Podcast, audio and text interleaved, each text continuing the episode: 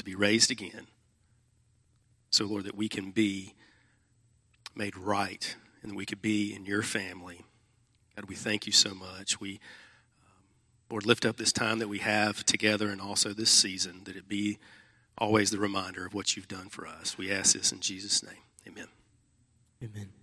Let's stand as we continue in worship.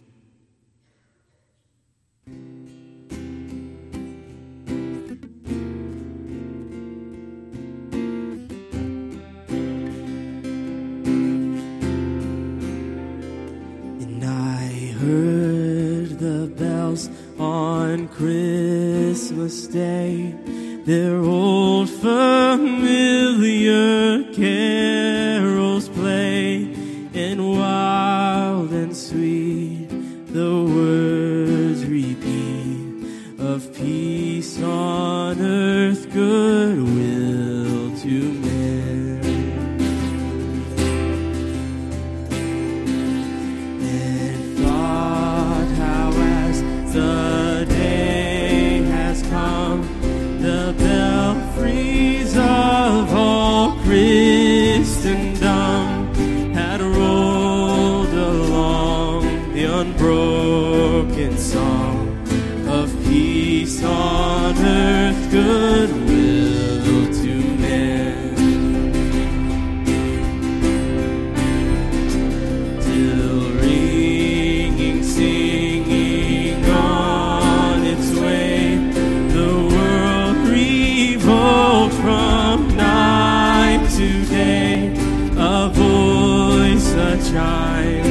a chant sublime of peace on earth, goodwill to men. And in despair I bowed my head. There is no peace on earth, I said,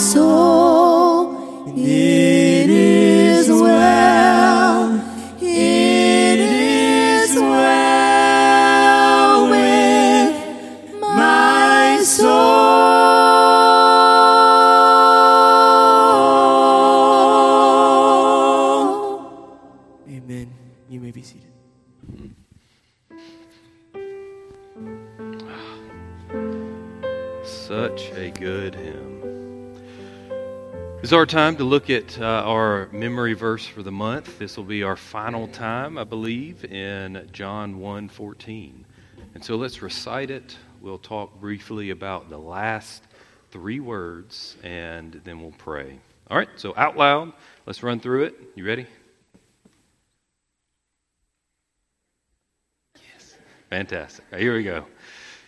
And the Word became flesh and dwelt among us, and we have seen his glory, glory as of the only Son from the Father, full of grace and truth.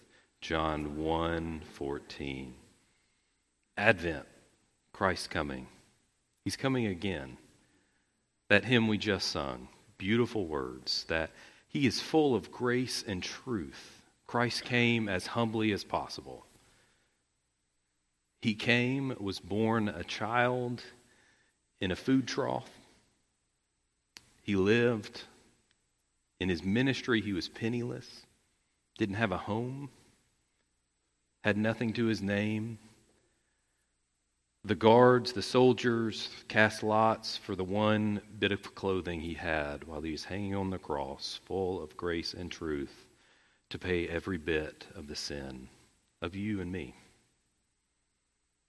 What a reason to rejoice that in this first advent as Christ has come, that every sin has been laid upon him. That he didn't come with a measure of grace, a measure of truth in being God. He had infinite and is full of infinite grace. So that as he returns, as he will come back, not, not near as humble as he came the first, but he will come back as a conquering king. Faith will be removed. Right now, it is impossible to please God without faith, but He will come and it will be vividly clear. He is the Lord, He is the Creator, He is the God of all things. Let's pray. Father God, I thank you that, Lord, you have sent your Son to be the Savior of the world, that the Word became flesh. The Son, the, the Creator who spoke all things into existence, who ordered and made and sustains, that He has become like us, yet without sin. Father, would you help us this morning? May our attentions be turned to you as this season is often consuming in the things that we need to get done, that, that we, have, we have to accomplish and wrap and prepare and organize before the deadline. Lord, may, may we not be consumed by those things, but in this moment, God, would you draw our attention, our affection to you, that we would see you as you are. When you should have sent another flood to destroy us, you instead sent your Son. Where your judgment warrants that our sin, every bit of it, would be held to account, that you came and put one of infinite value, infinite worth, the Lord Himself, you, you placed Him in our stead to take the judgment we deserve and that we are due. And it's impending for those who reject Christ. And so, Lord, may we see, may we see Christ high and lifted up this morning, that he, being full of grace and truth, that he shares his grace with those who are unworthy, with me, with others here. God, would you draw our attention this morning to see you? to recognize this day as the day of salvation and that you have appointed that as your gospel is known and goes out that we would be convicted and bring our lives underneath the authority and the cross of Christ. That Lord, we would not treat today as coming tomorrow. That there'll be another, but Lord, may we may we hear the sense of urgency of what you have done. That the day is coming, you'll return, Lord Jesus You'll return with heaven's armies, and you will bring to fruition what has been promised, what has been foretold, and what we can expect. That you will take your people to be with you, and then you'll bring judgment, and you will right all the wrongs that we see and we live in. So, God, would you, would you help us this morning? Draw us to see you and to rejoice in you that you are the Lord of all creation and that you've sustained us today. You've been our help, and you've brought us here, Lord.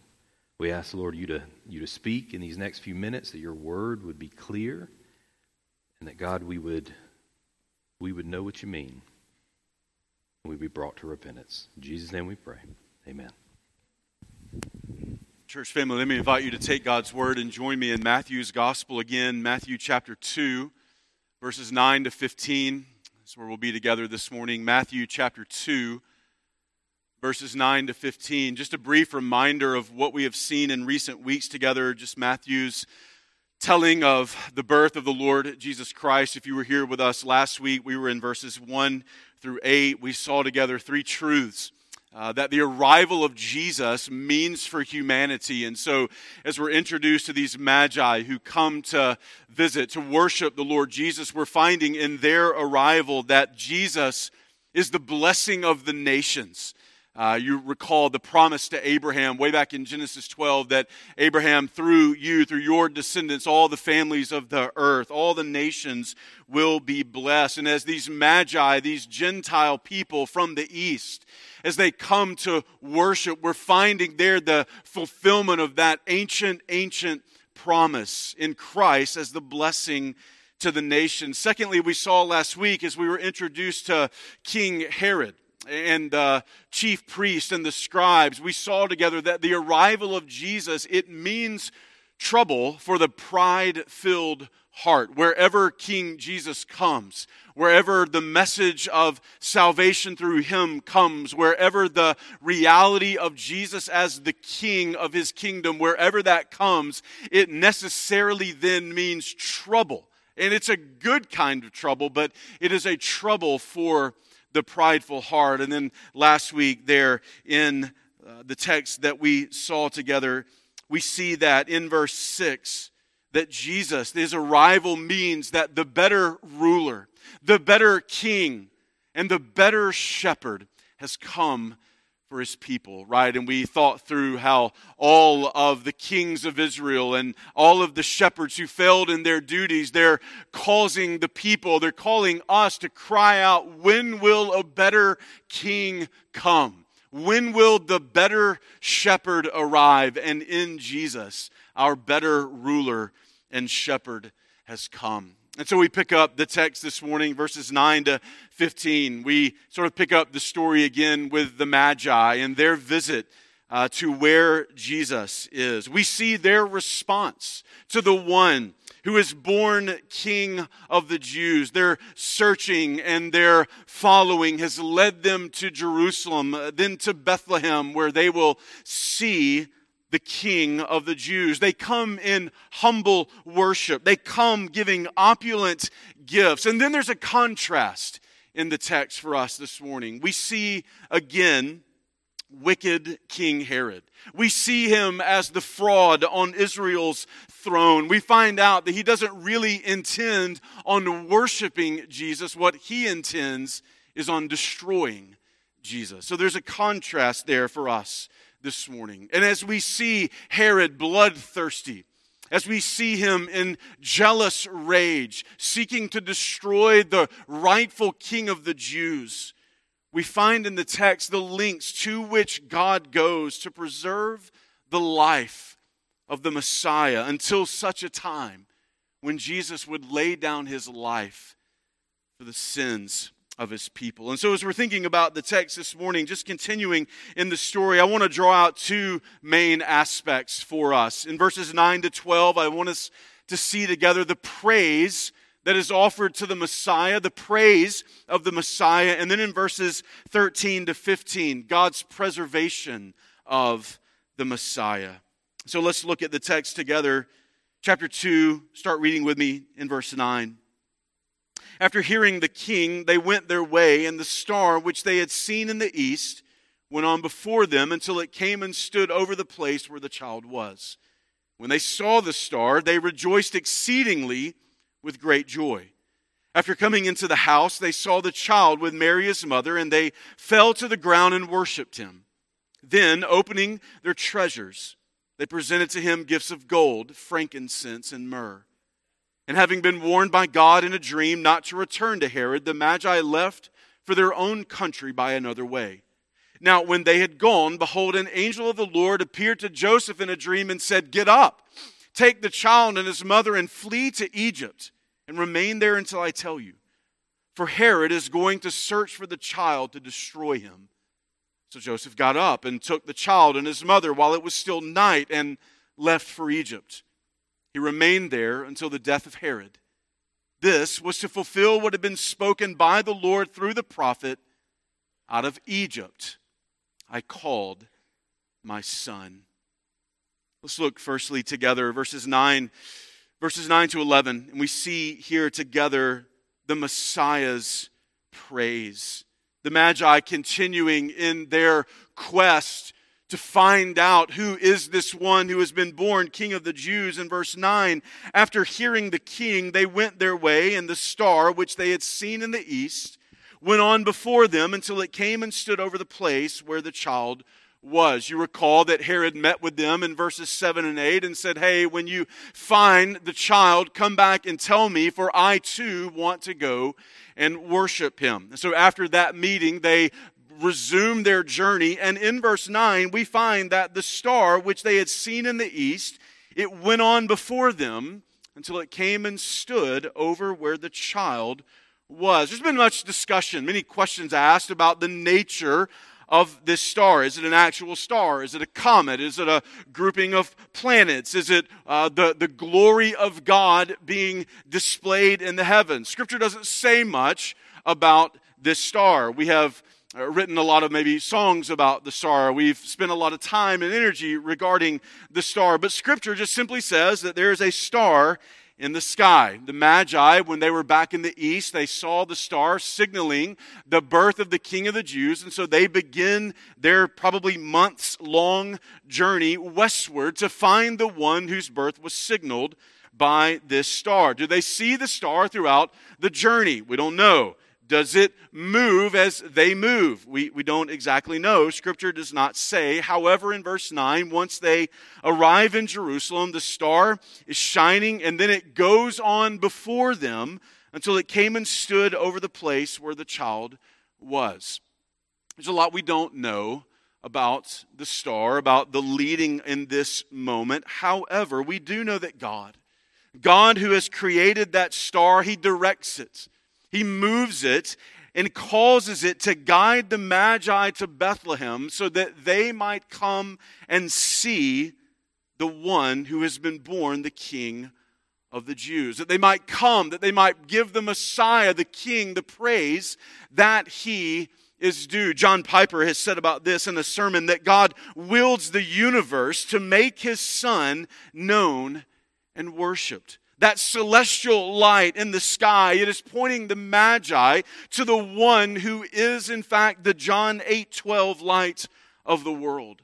As the Magi see this, it is they are being pointed to the one who is light and in whom is no darkness at all, as 1 John 1 5 tells us. And after seeing that star in verse 9, what is their response in verse 10? When they saw the star, they rejoiced exceedingly with great joy. And I think a lot of questions arrive about the Magi at this point. We thought through just a bit together last week who are these guys and from where do they come and what exactly do they believe? And, and so many of those questions are left unanswered for us. And we're in this moment in verse 10 as we see them rejoicing exceedingly with great joy. We wonder are they true worshipers? Having forsaken all other gods to come and worship the one true and living God and Savior, Jesus Christ? Are they rejoicing in verse 10 simply because they've been directed to the Savior and their long journey is now over? Again, there's a lot that we don't know about why they are there and what they understand and their hearts and the place that this worship is coming from. But what we do know is enough to instruct us on who Jesus is and what our response should be to him. How do they worship upon coming to the Messiah in verse 10? They rejoiced exceedingly with great joy.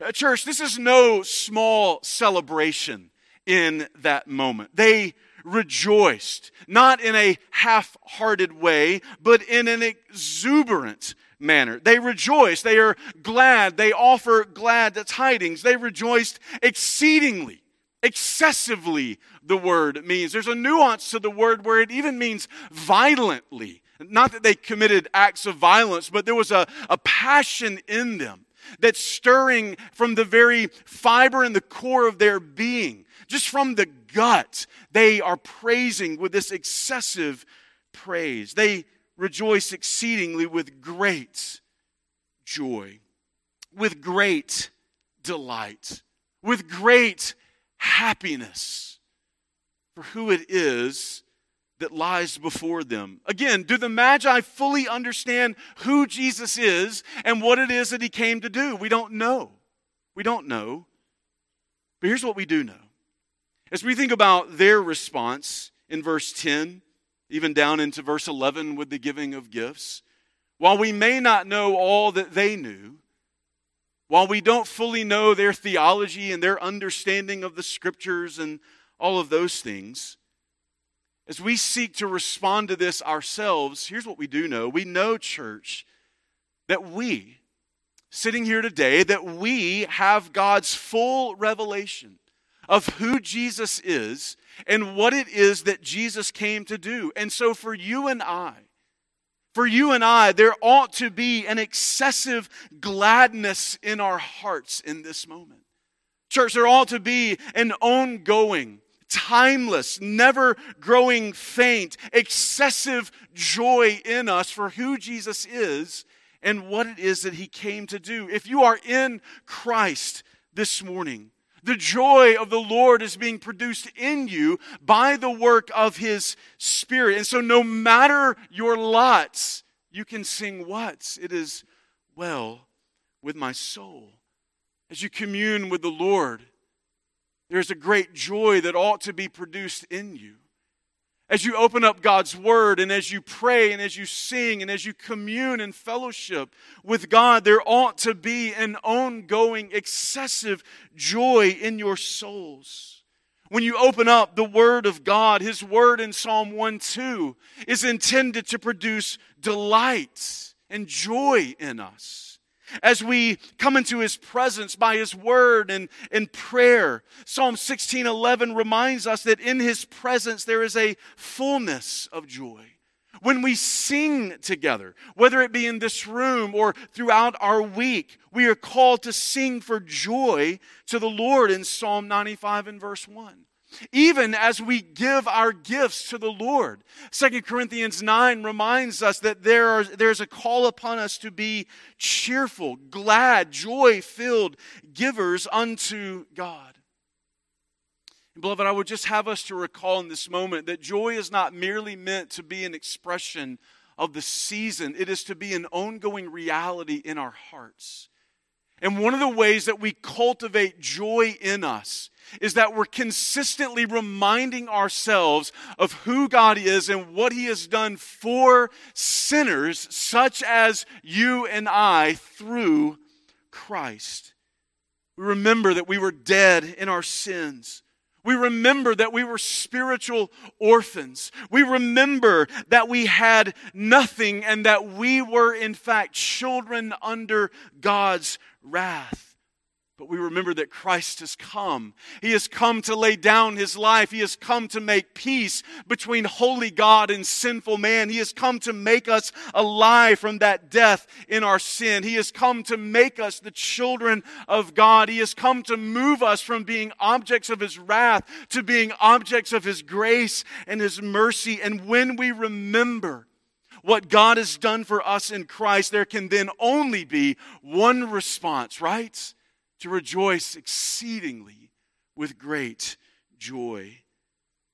Beloved, in your heart this morning, is there a deep and abiding gladness in God this morning? Not, are you happy this morning? That's not the question. It's never really the question. Because even in our sorrow, even in our sadness, the Spirit continues to work joy and gladness in God in our hearts. The question this morning is there a deep and abiding gladness in God this morning? Not a passing, not a temporary, tingly sort of feeling when we sing, it is well, but is there a deep, abiding contentment, gladness in God for who He is, for what He has done for you in Christ? When they saw the star, what did they know? I, I don't know, but they didn't know as much as we know. They didn't have as much as we have. They weren't on this side of the cross and the empty tomb. Here we are. So then, may it produce an abiding gladness and joy in us. They continue to respond in worship and praise to the Messiah. Verse 11 After coming into the house, they saw the child with Mary, his mother, and they fell to the ground and worshiped him. Then, opening their treasures, they presented to him gifts of gold and frankincense and myrrh. Not only is there praise to the Messiah filled with great joy, but it is here marked in verse 11 by great humility. They come into the house. Jesus and Mary and Joseph are no longer in Bethlehem's stable. They have moved to a house. Again, we know very little about these movements and these moments. Again, very, very, very unlikely that the Magi arrived the night of uh, the, that Christ was born. It's likely many months after the birth of Jesus. They come into the house, and there is Mary, there is the child with her, and they see him in verse 11. And what is their response? They fell to the ground and worshiped him. That they fell to the ground means that they come in and they lay prostrate on the ground before Jesus. They give him the adoration and the worship that he is rightly due. Do they fully recognize in this moment that this child is incarnate God? Again, we don't know fully what they understand, but they know that he's a king. They know that, and so they humble themselves. They lay themselves down on the ground before the one that they recognize is greater than they. And again, in this moment, just as we saw last Sunday, it's not merely that some mysterious magi from the east show up and do a little worship and present a few gifts and then they go home and we never hear from them again. There's, there's more happening in this moment, church. Because in this moment, the nations are being brought before King Jesus. For he is the blessing to all the families of the earth. And as the nations, if you will, as they come before him, they rightly give him the humble adoration that he is due. And in this moment of humble worship, we see the fulfillment of so many of the passages in the Psalms that call all the world, all the peoples, all the nations to come before God in worship. Places like Psalm 66 and verse 4 all the earth will worship you and will sing praises to you. They will sing praises to your name. Or Psalm 67, verses 3 and 4. Let the peoples praise you, O God. Let all the peoples praise you. Let the nations be glad and sing for joy. Psalm 86 and verse 9 All nations whom you have made shall come and worship before you, O Lord, and they shall glorify your name. But not only are passages like in the Psalms being fulfilled in this moment, but with the, these Gentile magi bowing before King Jesus, we get a brief glimpse, just a brief momentary foretaste of what we later read in Revelation chapter 5 and verse 9. When the elders and the creatures bow before the throne and they sang a new song saying, Worthy are you to take the book and to break its seals, for you were slain and did purchase for God with your blood men from every tribe and tongue and people and nation. And in this moment, as the Magi prostrate themselves on the ground before King Jesus, we get a brief glimpse of passages like Philippians chapter 2, verses 9 to 11. Therefore, in light of his humility and what he did on the cross, therefore also God highly exalted him and bestowed on him the name which is above every name, that at the name of Jesus every knee should bow of those who are in heaven and on earth and under the earth, and that every tongue should confess that Jesus Christ is Lord to the glory of God the Father. Church, Jesus, the baby in the manger, the child in the house, with Mary, the one who would live a sinless life, the one who would go to the cross and die to be raised from the dead, the one who ascended back to the Father, the one who sits at the right hand of God, ever interceding for us, the one who is one day coming back for us. He is the King, I tell you. He is the king over a glorious and eternal kingdom. And because of who he is, he deserves our humble praise. He deserves our lives lived out in daily humility before him. And so, church, if Jesus is the king, then he must be the greatest reality and priority in our lives. If Jesus is the king, then we spend our days bowing ourselves low so that he might be raised high. If Jesus is the king, then we do not angle our speech on a daily basis with certain people so that they think well of us and so that we look good in their eyes, but we speak and we angle our conversation so that they see Jesus and Jesus gets raised high in their eyes. If Jesus is the king, then, church family, we do not serve so that people will think well of us. We serve so that they might see our good works and do what? Glorify our Father who is in heaven. If Jesus is the King, then we don't care if people even know our name. In Isaiah chapter 26 and verse 8 becomes the desire of our hearts.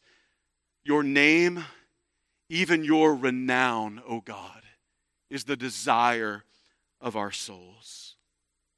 Church, if Jesus is the King, then we must use our resources, our lives, everything about us to worship Him and make His name known. As we think about Christmas, as we're celebrating all that we're celebrating, it's not just a baby in a manger, it's not just a child on Mary's lap. It's the King of Kings and the Lord of Lords who demands gloriously, so rightly so, everything from us. They come into the house and they fell to the ground and worshiped him, but their praise of the Messiah is not done. Look at the end of verse 11. They open their treasures and they present to him gifts of gold and frankincense and myrrh. Again, much has been made of these gifts and what they do or do not symbolize or point to about Jesus. The point of, of the gifts is to remind us primarily that Jesus is the king, for these are gifts that only a king receives. Again, uh, what do these magi know about Jesus? When they're getting these gifts together back in the East, back at home, what, what are they thinking about? This one who is being born King of the Jews? Again, we don't know. They just know he's a king. And so they bring kingly gifts, costly gifts gold, and frankincense, and myrrh. Gold, most certainly, the metal of the kings. Frankincense, this valuable resin meticulously drawn from the bark of certain trees. Myrrh, a very costly, precious spice. They come into the house and they open their boxes and they begin to present these gifts. What a moment that must have been. As this child is not just a child in their eyes, he is the king. This is Jesus. This child is incarnate God, and only the most precious and most choice of costly gifts will suffice as a way to honor him, to bless him, to worship him.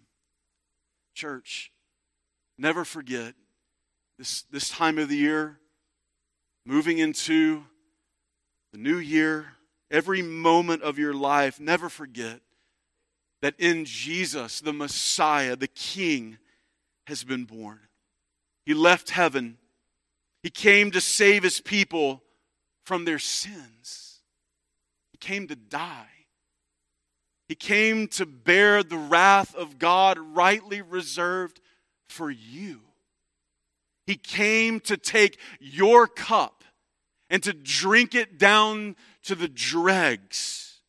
So then, all praise, all joyful, humble adoration is due unto Him. Every moment of our lives. Ask your heart this morning is my life and my praise, is it dominated by a contented joy and gladness in God through Christ? Ask yourself this morning is the posture of my life to lay myself low so that Jesus might be raised high? Does King Jesus get the very best of your praise, your time, your offerings, your life? He is certainly worth it. And then, secondly, verses 12 to 15, second aspect here not only do we see that of the Messiah's praise, but here in these latter verses, the Messiah's preservation. For not everyone seeks to honor him as the king that he is. And so we find here the links to which God goes to preserve his son. Verse 12. Having been warned by God in a dream not to return to Herod, the Magi left for their own country by another way. If you've never read the story before, you read verse 12 and you begin to sense that something's not quite right. Uh, for all of the angelic proclamation, for all of the worship and praise that has been given unto Jesus, you begin to understand in verse 12 that not everyone is excited that the king has come. So the Magi are warned by God don't, don't go back to Herod. I know he told you previously to come back to let him know. Maybe you even said you would, but don't go back. So he leads them another way, and they go back home to the east. And look what happens in verse 13. When they had gone, behold, an, an angel of the Lord, another messenger of God, appeared to Joseph in a dream and said, Get up, take the child and his mother, and flee to Egypt, and remain there until I tell you, for Herod is going to search for the child to destroy him. Herod's words from verse 8 that he intended to worship the child, they are now proven to be a lie. And in fact, it's, it's a little more sinister. It's a lot more sinister than that. He has zero intent on worship and every intent on destroying, utterly killing going to whatever length he must go. And we'll see in the, the latter verses of this chapter the lengths to which Herod goes to exterminate the life of the child Jesus. Herod's intent is to destroy, to blot out the name and the memory of the birth of Jesus, the King of the Jews. And so then we place this into the greater context of Scripture. And when we do so, we begin to understand that since the opening pages of the Bible, we know that the Christ would be hated and that even Satan himself would attempt to destroy him. You recall what God would say in Genesis chapter 3 and verse 15? what he would say to the serpent I will put enmity between you and the woman, and between your seed and her seed. He shall bruise you on the head, and you shall bruise him on the heel. And then when you just continue reading, uh, throughout the rest of the Old Testament, moving into this moment in Matthew 2, how many moments, how many attempts were made to wipe out the people of God, to destroy the redemptive plan of God, and to stop the birth and the work of the Messiah. I want to even suggest to us this morning that your nativity scenes at home they, they may not be quite accurate. And it, I, I know I did this last week and I sort of ruined Christmas for everybody. I'm really sorry, but uh, to do that again for a moment, this has nothing to do about the Magi and, and their placement. I, I want to suggest, though, that your nativity scene might be incomplete unless you have a dragon there at the nativity scene. And now some of you are wondering, why did I vote yes for this guy? Turn to Revelation chapter 12. Revelation chapter 12. Even on the very night of Jesus' birth, Satan would be there, seeking to bruise the heel, seeking to destroy, to take the life of Christ. In the months that would follow, through Herod seeking to destroy the Redeemer. In Revelation 12, as John is seeing this revelation from the Lord of things that are to come, in chapter 12, there's a moment for John where he gets to see a moment that has already been. Pick up with me in verse 1. A great sign appeared in heaven a woman clothed with the sun and the moon under her feet, and on her head a crown of 12 stars most generally here thinking about the nation of Israel, most specifically thinking about Mary. Verse 2 she was with child, and she cried out, being in labor and in pain to give birth.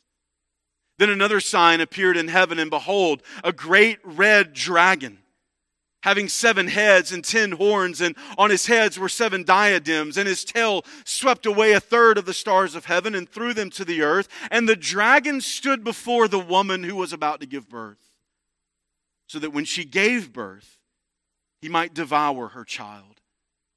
And she gave birth to a son, a male child who is to rule all the nations with a rod of iron, and her child was called up to God and to his throne. Then the woman fled into the wilderness, where she had a place prepared by God, so that there she would be nourished for 1,260 days. No doubts, then, Jesus in Isaiah 53 and verse 3 would indeed be a man of sorrows and acquainted with grief. For from the very moment of his birth, the great dragon and all the host of hell would labor and work to destroy, to cause people to hate, to view him as a threat, and to seek after his very life. However, God sovereign God who knows all things perfectly well, he is already one step ahead of Herod. He is one step ahead and he begins the process of removing Jesus from harm's way by sending Jesus and his family to safety in Egypt. Church, God is in absolute sovereign control over his plan of redemption. This is the plan of redemption wrought in God's heart from eternity past. Through thousands of years of world and biblical history, God has been weaving this plan together, and Herod, for all of his raging, will not overthrow God's salvation plan. God has delivered and rescued his people time and time and time again to preserve the life of the coming Redeemer. God has orchestrated people in places at the right time to ensure that the tide of history is ever moving toward the redemption of all things in Christ. God has been moving and working and shaping so that at the fullness of time, God would send forth his son to be born of a woman born under the law in order that he might redeem those who were under the law that we might receive the adoption of as sons Galatians 4 tells us. And so Herod Herod is not going to get in the way of this. Psalm chapter 2 verses 2 to 4 was written for guys like Herod. The kings of the earth take their stand and the rulers take counsel together against the Lord and his anointed. Let us tear their fetters apart and cast away their cords from us, they say. He who sits in the heavens laughs, the Lord scoffs at them. For all of your cunning, for all of your raging, for all of your hatred, it comes to nothing. It comes to nothing because God is going to preserve the life of his anointed one. Joseph, get up. Take the child, take his mother to Egypt. Herod is going to try to kill him. Stay there until I tell you to come back. Verse 14 Joseph got up and took the child and his mother while it was still night and left for Egypt. Oh, we love righteous Joseph. This has been quite the ordeal for him. Hey, um, Joseph, I'm, I'm pregnant, Mary would tell him. Joseph, no doubt, crushed by that, is going to divorce her quietly. An angel comes, Hey, no, Joseph, don't, don't be afraid to take her as your wife. She's not lying. The baby in her womb has been conceived of the Holy Spirit. And so Joseph rises to the occasion there, if you will. And now, in the middle of the night, he is uh, awoken again Joseph, get up. Get the child, get married. You got to get out of town. You got to do this now because Herod wants him dead. A lot has been asked of Joseph, and he responds in obedience every single time. So he gets up, they go to Egypt. Verse 15, he remained there until the death of Herod. And this was to fulfill what had been spoken by the Lord through the prophet Out of Egypt I called my son. He stays there until the death of Herod Herod dies in 4 BC. We don't know how long Joseph, Jesus, Mary would have been in Egypt, probably no more than just a matter of months. And all of this happens in verse 15. Why? To fulfill what had been spoken by the Lord through the prophet out of Egypt. I called my son. Matthew here quoting from Hosea. Hosea chapter 11 and verse 1. And in that passage in Hosea 11, Hosea the prophet is reminding God's people that even though they were not always faithful in their love to God, God faithfully loved them. God was bound to them in eternal covenant love, and out of that great love, He called them out of Egypt during the Exodus. Out of His eternal, faithful, covenant love for His people, God calls them out of Egypt way back in the Exodus, out of bondage and out of slavery to get them to the land of promise. And now in Matthew chapter 2 and verse 15, what are we learning about the Exodus? And what in the world does the Exodus have to do with Christmas? It has everything to do with it. Because Matthew 2, verse 15, shows us that the Exodus ultimately was pointing us to the coming of the Son of God. Just as God's son, Israel, was called out of Egypt, so too God's son, Jesus Christ, is called out of Egypt. By bringing Israel's greater son, Jesus, out of Egypt, God inaugurates, oh, if you will, a new Exodus a new exodus whereby through his son Jesus, God's people are brought out of their bondage to sin, out of their slavery to sin, and made his covenant people through the blood of Christ. God preserves the life of the Messiah in Egypt and then brings his son out of Egypt so that his son would be the better deliverer the better mediator for a people bound in their chains of sin. Jesus' life is preserved so that he would then, at the right time, be able to go to the cross and to die there as the deliverer, as the redeemer, the rescuer, the reconciler for his people's sins. Church family, Jesus is the Messiah, not just a baby, not just a sort of a necessary part of the story, not just somebody we focus on at the high points of the calendar year, but Jesus is the King. He's the King, He's the eternal King. He is the promise to David of an eternal kingdom and so, church, as the King, he is worthy of all of our joy filled, humble praise. Does he have his rightful place in your life? Do you only view him as a nice part of the story? Or is he the sovereign king of your life? God preserved the life of his chosen anointed one so that he would then be able to go to the cross and pay the penalty for sin.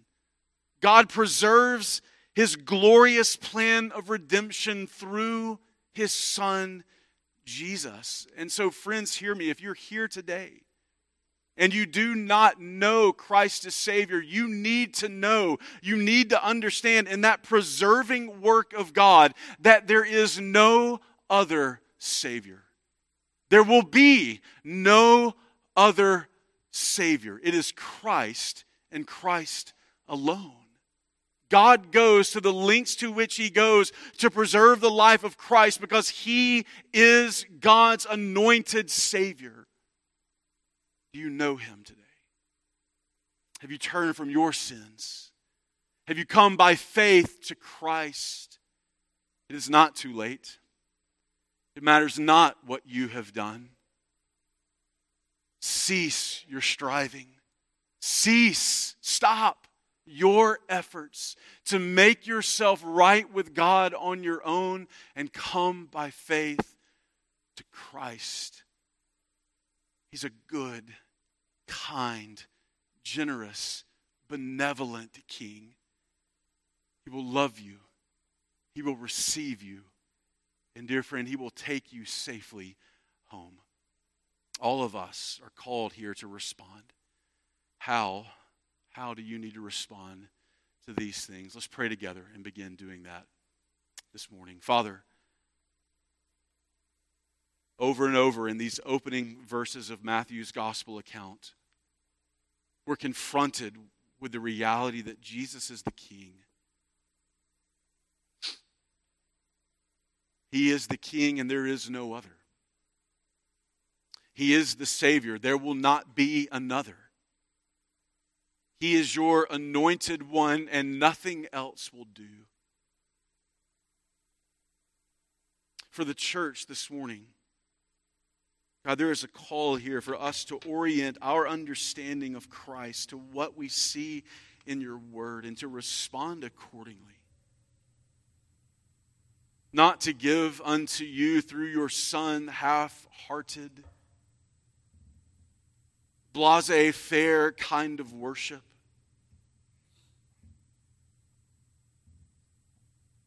God, the kind of worship that overflows with an excessive amount of contented joy for who you are and what you've done. A worship that bows ourselves low, gets ourselves out of the way, so that Christ might be lifted up and shown as glorious. Father, in the room, for those here who do not know the Lord Jesus Christ, God, I pray that you would open their eyes to see, to understand that Jesus is more than just a nice part of the Christmas story.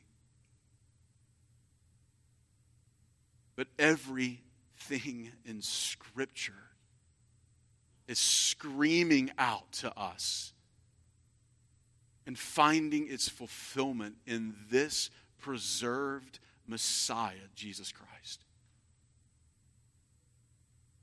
Oh God, would you draw their wayward hearts to you? God, you are kind and good. Jesus is indeed a friend of sinners. God, open their eyes so that they might behold King Jesus for who he is and that they, that they might respond in faith to him this Lord's Day. God, thank you so much for the coming of Christ. I thank you for what is true for us because he came for us.